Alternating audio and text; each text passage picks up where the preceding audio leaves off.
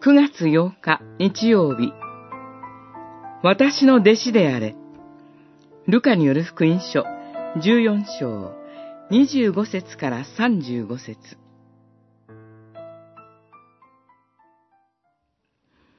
だから同じように自分の持ち物を一切捨てないならば、あなた方の誰一人として私の弟子ではありえない。14章33節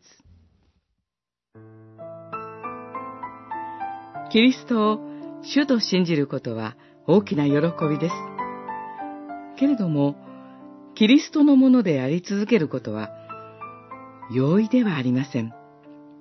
主イエスは、弟子、信仰者として、一切を捨てる覚悟を求められました。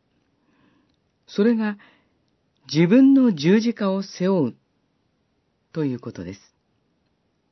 パウロは、キリストイエスに結ばれて、信心深く生きようとする人は、皆、迫害を受けます、と言います。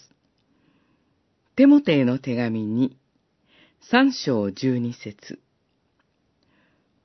ここまで言われると、悲壮感を覚えるかもしれません。しかし、キリスト教信仰は自分で頑張るものではありません。主イエス・キリストからすでに尽きない救いの恵みをいただいているのですから、疲れ切ることはないのです。それどころか、かえって疲れているものを回復させる力を主はお与えくださいます。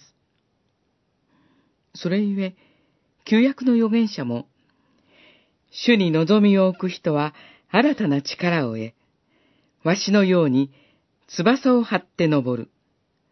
走っても弱ることなく、歩いても疲れない。と、信仰を告白しました。イザヤ書、40章31節自分で生み出す力ではなく、主からいただく力によって、健やかに、主の弟子であり続けたいと願います。